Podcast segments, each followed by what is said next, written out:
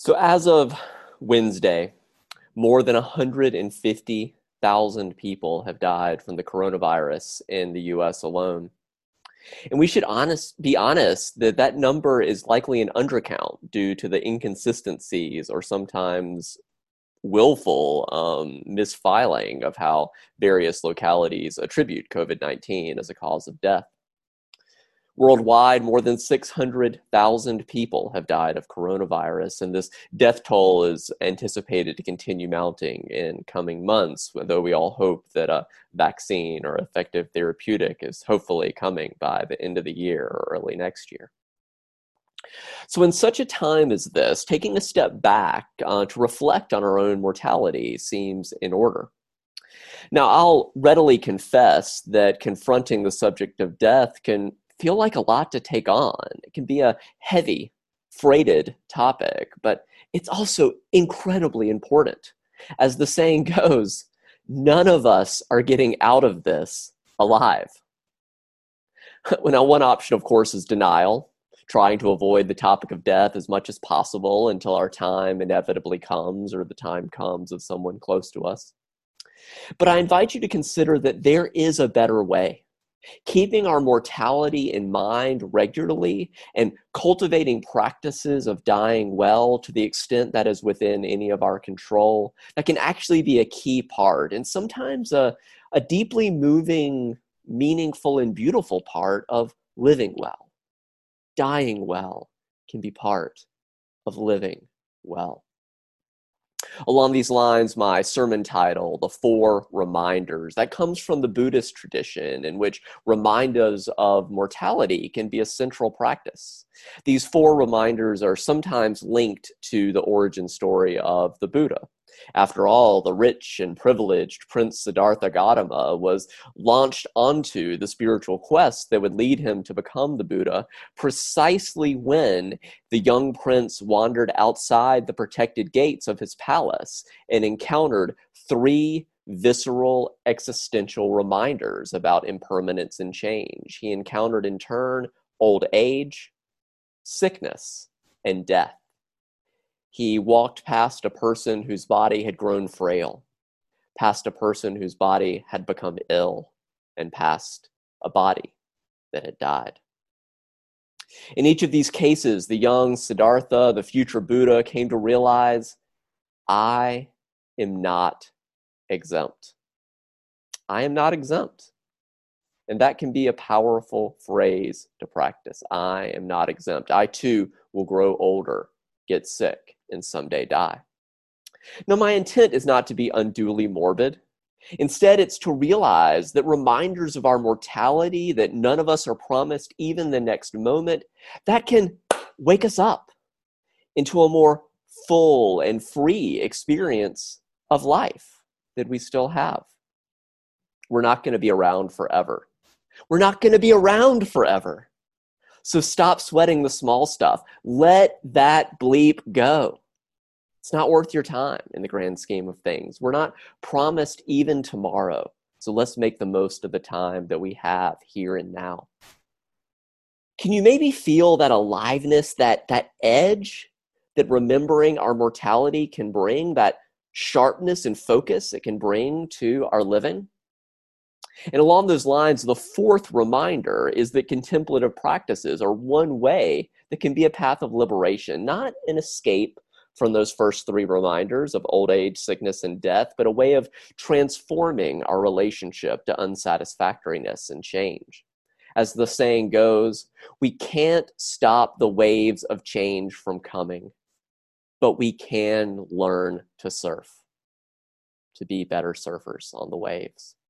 If you'll indulge me in a related tangent, part of what comes to mind for me when I think about death is sex. Not in some weird way, you know, more in the way of one of those other big freighted parts of the human condition. And it regularly gives me joy to be part of a UU movement in which we are more than five decades into a commitment to comprehensive lifespan sexuality education. We call that program OWL our whole lives. Uh, it was launched 50 years ago in 1970. And some of you may have been around long enough to remember when it was originally called AYS, About Your Sexuality.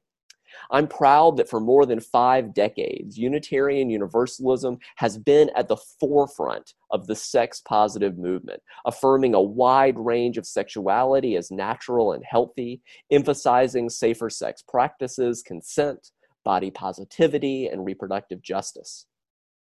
And I bring up our decades long commitment to the sex positive movement because we UUs have some work to do to be as equally committed to the death positive movement. Death positive, you may be asking yourself, what is that? Well, for the uninitiated, allow me to introduce you to Caitlin Doughty, one of my favorite death positive advocates. I'll share my screen with you for, for a moment. So you can see uh, Caitlin on the left wearing a death positive T-shirt. You can see her on the upper right holding what's sometimes known as a memento mori, right, uh, a remembrance of death, a skull, and you can see her books in the lower right-hand corner. Um, Doughty describes herself as a mortician, an activist, and a funeral industry rabble rouser. And I highly recommend all three of her books her memoir, Smoke Gets in Your Eyes, and Other Lessons from the Crematory, her travel log, From Here to Eternity, Traveling the World to Find the Good Death, and her most recent book, Will My Cat Eat My Eyeballs? and other big questions from tiny mortals about death.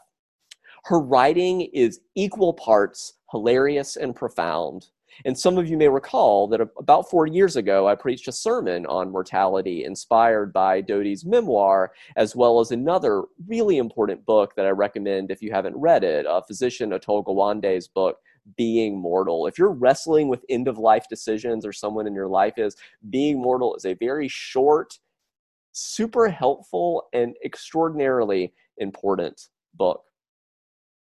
But for this morning, I'd like to share with you the eight central values of the death positive movement as articulated by a group that Doughty helped found called the Order of the Good Death. Hiding death and dying behind closed doors does more harm than good for our society. The culture of silence around death should be broken through um, discussions, gathering, art, innovations, and scholarship. Talking about and engaging with my inevitable death, it's not morbid. It's about a natural curiosity about the human condition. None of us are getting out of this alive, so why not talk about it and how to do it better, more sanely, more humanely, with more compassion, transparency. The dead body is not dangerous. There's a lot of misinformation around that. I, I can't fully go into it this morning, but like if someone dies, you don't have to have the body removed immediately. It can stay there overnight if that's helpful to you. People used to keep their bodies at home for some people, some cultures still do. Um, so, and that everyone should be empowered, should they wish to be, to be involved in the care for their own dead the laws that govern death, dying, and end of life should honor a person's wishes, regardless of any of the contingencies. And a lot of this has to do with the death with dignity movement. Again, I don't have time to fully get into that. This is related to euthanasia and various topics. Google death with dignity if you want more information, or I'm glad to talk with any of you further. My death should be handled in a way that does not do great harm to the environment. And there's a lot of people increasingly realizing that embalming and putting people in like a casket and all this cement that, that that's all not great for the earth. Even cremation is not does environmental harm in a way. So I encourage you if you haven't before, Google green burial. Um, so a lot of really good information about there about just put us back in the earth, which is what a lot of cultures um, have done. Other options as well like sky burial. If you don't know about sky burial, Caitlin would be glad to tell you about that. It's in her books. Uh, my family and friends should know my end of life wishes and have the necessary paperwork. So Atul Gawande's book gets into that, but also Google the Conversation Project. If you're not sure, how do I start to have this conversation about what I want for the end of my life? Google Conversation Project, Google Five Wishes. There are tools out there to help you do that and or to have those conversations with those you love. And my open, honest advocacy around death can make a difference and can change culture. And our culture is changing, even if we still have a long way to go. One of the most pervasive death shifts that I've seen in my lifetime is the hospice movement. Started in the 1960s and entered the US in the mid 1970s, hospice has created a much needed sea change in empowering greater death with dignity. Relatedly, some of you may be familiar with the word doula, D O U L A S, um, in the context of accompanying, guiding, and empowering people to give birth. There are also an increasing number of people getting trained as death doulas to accompany, guide, and empower people at the end of life. So Google death doulas if you're interested in that. Some of you may even have even heard or participated in the Death Cafe movement. It was founded in 2004. You can Google Death Cafe, deathcafe.com. It's a way to connect people who just want to talk about death in an open, honest way. These are not grief support groups. Um, they're just people that want to talk about death. As one of the promotional slogans says, Death, death cafes never involve um, agendas, advertising, or set conclusions, but interesting conversations are guaranteed. You can Google Death Cafe, uh, put in the Frederick zip code or your zip code. The closest ones to us are in Northern Virginia or DC, but maybe one of you wants to start a Death Cafe um, locally where you live. The one in Alexandria, by the way, has moved to Zoom, and anyone here or worldwide can get involved in that one or others. Here's the description Death cafes are an opportunity to demystify the death experience. We offer an open, safe environment for discussing thoughts and feelings about all manner of death and dying. At a death cafe, people drink tea, eat cake, and discuss death. After all, life's short. Eat dessert first. Our aim, they say, is to increase awareness of death to help people make the most of their finite lives. Uh, so you can see here eat, eat cake, drink tea, maybe a little wine, and also that Death Cafe, talking about death won't kill you, right? So if this um, sermon leaves you a little death curious, perhaps zooming into an upcoming Death Cafe might be right for you. But overall, the, the hope is just to be more open and honest and transparent about our inevitable death, and that that can empower us to make the most of the life that we do have. An ancient Buddhist inquiry puts it this way since death alone is certain, and the time of death uncertain, what should I do? Since death alone is certain, and time of death is uncertain, what shall I do? Just kind of dropping that question into your meditation and see what emerges. As we sit with that question, allowing it to sink in, I want to conclude with a story a few years ago, my colleague, the Reverend Georgette Wonders, what a wonderful name for a minister, Reverend Wonders. Uh, she preached a sermon on the subject of death and mortality to Bradford UU Community Church in Kenosha, Wisconsin, the congregation she served as minister at that time.